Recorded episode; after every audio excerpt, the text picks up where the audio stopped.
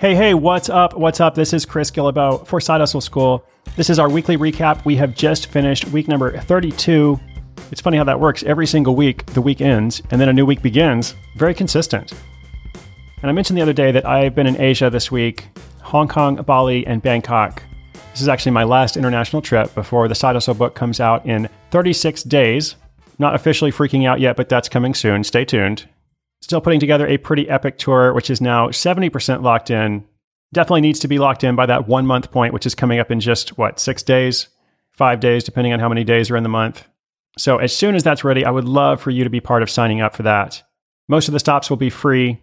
If there's a ticket price for some of the stops, it's usually very affordable. And I'll tell you more about that very soon. Now, I've been thinking about something else as I've been traveling this week. I really believe in the concept of legacy work or building up a body of work, an archive of work. It's kind of the model I had for about eight years with my blog and then the books I write and now the Side Hustle School podcast. And I'm really attracted to the kind of work that just builds over time. And I've seen that with this podcast. Like a lot of folks are coming into the community. They just heard about it from one of their friends.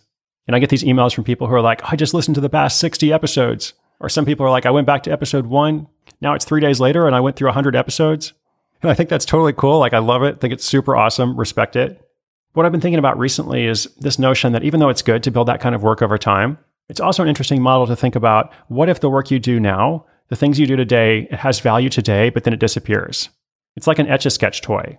Did you ever have one of those? And some people actually do really detailed work with them, but then you shake it and it's gone. I guess what I'm coming to, and this may not make perfect sense, but I'm trying to get in this mindset of every day when I make the show or when I do my other work, I try to think about what value it has right now, not just for the future, but I'm recording this here in Asia. Our great production team will make it sound better. And then you, wherever you are in the world, you're going to hear this at some point. I want to do a good job with it. I want it to matter. I want it to have some value for you. And just thinking about that has helped me. What if the work you do today has value now, but then it disappears? You have to make it count for something. So think about that wherever you are, whatever you're working on. If it resonates, great. If not, no problem. Lots of other stuff is on the way. Speaking of that, in the recap today, going to do a throwback to the episodes we've covered in the past few days a brief look ahead. And I've got two awesome listener questions for you. One is from Austin, Texas. One is from somewhere else. I'm actually not sure where that second caller is from, but we'll jump right into those listener questions right after this quick shout out to our sponsor.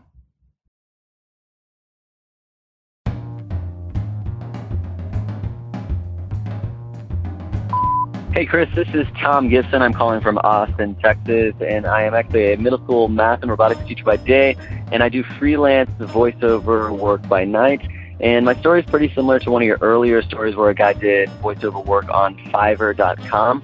And I've gotten to the point where my prices are relatively higher um, on Fiverr, and I'm able to get a, several, maybe four to six hundred dollars a month, uh, just with maybe ten to twelve orders. And I recently got an order through my website, which is primarily a teaching blog, but I do have a section on there for some filmmaking and uh, work and voiceover work. And someone ordered a voiceover through the website, uh, which was a first for me. And I ended up charging them through PayPal invoicing services. And I was wondering what's the pros and cons of going through a site like Fiverr, where they're taking 20% of my revenue as a service fee, versus going through PayPal, where I don't necessarily have the guarantee of the payment because they I don't know if they've paid PayPal yet, and I have to go through milestones where when I pay do half the order they pay, and then when I do the full order they pay the rest of the amount. Um, but yeah, could you talk about that? The the pros and cons of invoicing through a website like PayPal, or if there are other options, versus going through a website like Fiverr where you get a little bit less. Thanks so much for the show, and I will look forward to hopefully hearing this question on the air. Hey, man, thanks so much for listening. Congrats on your voiceover success. For anybody out there who wants to hear that episode that Tom refers to, it is episode five, way back in the beginning of Side Hustle School. In that story, much like you heard from Tom's message, there's a guy who's able to do voiceover work through the platform Fiverr and earn an extra $500 a month or even a bit more without spending a ton of time on it. Anyway, Tom, to your question, generally speaking, it's going to be better to take orders through your website, do your own invoicing through PayPal or some other system than it is through the Fiverr platform or through some other third party service. Like if it were me, whenever I had a choice, I would do it myself. The issue is that it's not always possible because the main benefit of a service like Fiverr is the marketplace that it provides. And so you are able, as you know, to create a profile to bid on different projects or just have people come to you based on what they see in your profile. And that's why that platform is successful. Now, I call it a starter platform because for a lot of folks, it's better to do exactly what you've done, which is create a website and try to establish clients off of the platform. It's just not always possible because, especially when you're getting started, the exposure that a site like Fiverr gives you is usually more than what you could do on your own. And that's the benefit. But yeah, short version, if you have a choice, definitely invoice people yourself. Definitely do it off that system because then you will, of course, make more money. I think you said the Fiverr service fee was 25%. For PayPal, it's going to be like 2 to 3%. So huge difference there. Anyway, good luck, and I hope to see you in Austin.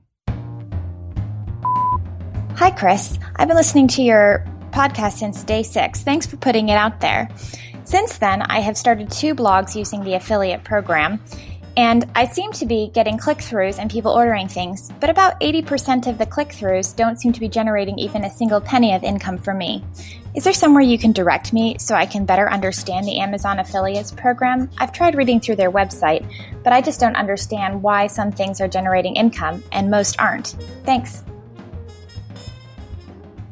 Hey, Aaron, thank you for listening all the way from episode six. And thank you for the great question. I'm just going to flip this a little bit because you said that 80% of people you're sending to Amazon are not generating any income for you. To me, that sounds like 20% of them are generating some kind of income, even if it's small. And 20% is a pretty great conversion rate for all kinds of industries. It literally means that if you send 100 people over to Amazon, 20 of them are making a purchase and you're going to earn a commission from it. That is definitely not bad at all. The rest of the people are probably just not checking out right away, or they're just browsing on Amazon like most of us do throughout the week at different times. Or maybe they come back and purchase later, and because of how Amazon does their cookie system, you may or may not get credit for that. So, without knowing a bit more about your blogs and the specific products that you're referring people to, my inclination is to say that the bigger problem is getting more people to your website and then getting more people to click through. Because again, if you can earn some sort of income on 20% of the people that you send to Amazon, unless I'm missing something, that seems pretty good. The only other thing I would suggest is to look at the specific items you're sending people to. Like when they click your links, are they going to purchase something? Are they going to go read about something you've written about? If you can look in your Amazon analytics, which they give you some pretty detailed information, can you see if some products convert more than others? That might help you get that conversion rate up even higher. But again, to me, it sounds like you're on the right track. Let us know how things continue to go, and thanks for being a huge part of Side Hustle School. Looking back this week, beginning with episode 219, continuing through episode 224, we started with two friends who start a $25,000 a month paleo bar business. Two hungry hustlers, as I think we call them. There's lots to like about this story. I especially love that they are still running this as a side hustle even though it's obviously very successful, they've devoted a lot of time and patience to kind of getting everything right and making sure this business doesn't compromise. Personally, I tend to come from the done is better than perfect philosophy, which is why I'm able to produce this show every day. I think if I was a perfectionist, I would never get it done. But I also really respect and admire when people are just so committed to a vision. They're like, we're going to take our time. In this particular venture, they're like, we're not going to have preservatives in these bars, even though it would probably be cheaper and would allow us to store the bars for longer they're going to stick with those principles that inspired their project in the first place. Anyway, good work. Next episode was about someone who had helped his day job crowdfund a lot of money. I think it was something like several million dollars. And then begins working as a consultant to help other crowdfunders. Obvious need there. You can see not only the need, but also how it's matched with his expertise, his authority. Not surprised that it's successful. Wouldn't be surprised at all if it gets much more successful. That was followed by episode 221, a TV producer who sells monogram scarves and earns $1,000 riding the subway to work one day. Now, she actually earns a lot more than that. It's up to something like $20,000 a month. But I focus on that story of earning $1,000 while riding the subway because I think it illustrates the concept of passive income. And she had created these monogram scarves. And one day, I think it was a radio show or something featured her. And on the way to work, she makes $1,000. Before she gets settled in, another $1,000. She actually runs out of inventory and has to apologize to people and say, sorry, it's going to be two weeks before you get your scarf. It's projects like these that I want to encourage our listeners to use as a model for their own side hustles. Not just working harder, although I totally believe in working hard, but creating an asset for yourself, something that allows you to make $1,000 one day without doing anything for it. And when I say that, I don't mean to suggest that it's easy. Like, obviously, you have done something for it, you have taken actions to build that foundation. But once that foundation is built, then it's a matter of maintenance, or maybe focusing on growth, or maybe just kind of letting it work for you while you focus on your day job or your family or whatever your other responsibilities are. After that, we had an episode focused on a guy who goes to Bali, comes home and imports 100 animal skulls. I think they were cow skulls, turns $10,000 into $60,000. We have a subset of very active listeners who are into reselling. I always try to highlight those stories for you guys. Some people really take to this notion of buying something in one place and then reselling it somewhere else. I did that for a long time myself when I was first getting started. So there are definitely some lessons for you there. Then we have a German family who makes money from memorable mementos and a cat lover who creates captivating portraits, also known as how to pay your way through school by painting cat portraits. Funny story, we actually have something coming up next week that's similar. There's an animal lover who learns to breed rabbits and actually goes on to graduate college debt free. So, another very creative way to pay for your education coming up soon. There's also a Starbucks employee who creates a six figure hustle helping breweries. He eventually quits his job, but just like most stories you hear, started that project as a side hustle, did it for a couple years before he felt comfortable in making the leap full time. Also, the story of a marketing coordinator who realizes her lifelong dream of starting her own magazine, and a man who grows a beard and then makes $500 a month from it. True story, you never know what you're going to hear on Side Hustle School. Try to keep it light, try to keep it fun, try to keep it helpful. And I want to keep improving and raising the bar, especially for our faithful longtime listeners, because you guys make it all worth it. Now, before I wrap up, speaking of people who make it worth it, just want to say a big thank you to our production team. This is not a one man operation or even a one man plus cat operation.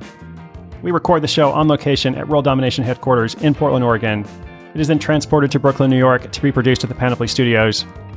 Production team is led by AC Valdez, also featuring Odelia Rubin. Show notes are by my assistant Whitney Korinik.